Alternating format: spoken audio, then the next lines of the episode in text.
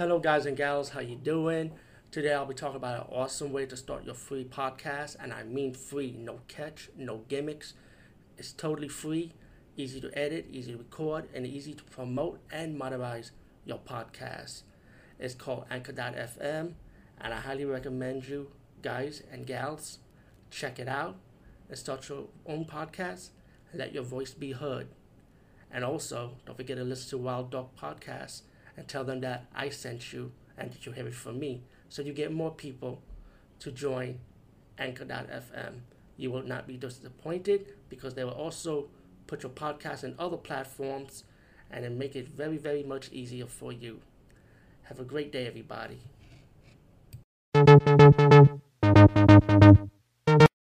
Part 3 of sus- Subspecies Bloodlust.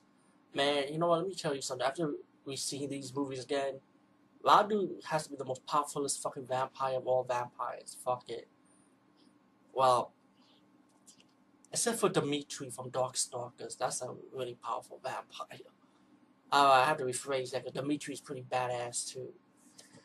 But, uh, damn, oh, I'm trying to remember. Okay, it takes place right after part two when the lady has to go back to the tomb where a bunch of police officers try to rescue her sister. She can't find her sister, you know, after the ordeal she dealt with in part two. And Subspecies 3, like Radu, his mom, and Michelle are still inside the tomb, like the underground part of the tomb. Decided, like, he Radu used some powerful magic to turn into smoke and fly them back to the home castle. And um, Michelle and the police officer and the guy from the embassy, this is where in part 3 he steps up his game. He'll get involved now we saw the white smoke, and they're gone. They, they left Bucharest back to um to the castle from the first movie, and um, it's pretty much like the same thing again. This time, with the with the police with the bubbly police detective, detective coming back joining them more in part three, trying to investigate what's going on with this castle. Like, if this vampire thing is real, you know, he's arguing with the guy from the U.S. embassy and Michelle's sister about vampires. Like, vampires are not real. You know, they're blabbering about it and then they they gonna make an effort. Um, the guy ended up calling one member of the CIA. When it gets towards the end of the movie, you see the CIA guy is gonna help them out, trying to get the sister also. While while Michelle's character is pretty much like trying to use try while Radu pretty much catching Michelle, teaching Michelle how to use her powers, how to hunt victims, how to survive. While Radu's mom is like disapprove of Michelle of Michelle, like she didn't want to be part. She she doesn't like her being around her son you know, because like Radu's developing feelings for for Michelle and like ignore more towards his mom. Like he doesn't want, he doesn't give a fuck what his mom's saying. Like he likes her, she be part of his his clan pretty much.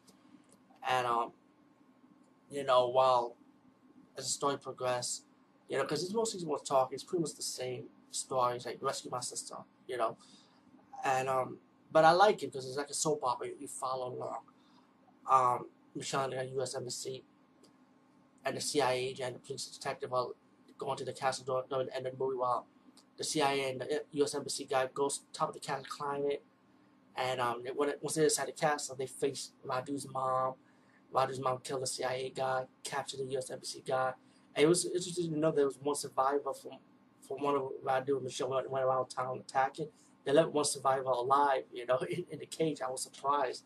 I thought she was dead or something, but yeah, so pretty much the U.S. Embassy guy and uh, woman, one of the women they, they captured was in the cage, while um, Radu gave jewelry to Michelle because he loves her a lot.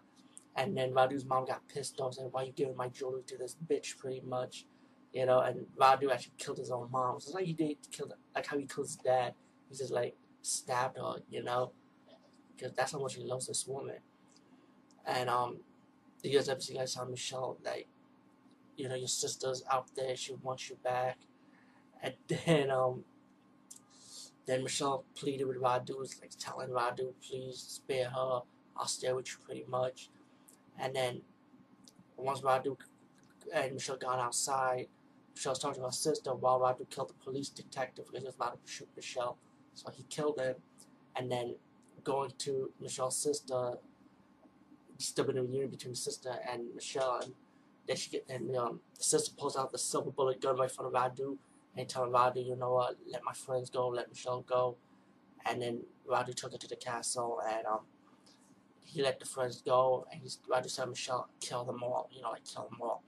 And then Michelle took Silver and shot Radu, while Michelle, his her sister, the USMC, and the survivor runs off the castle ready to go outside with the bloodstone, and Radu's chasing them around the castle.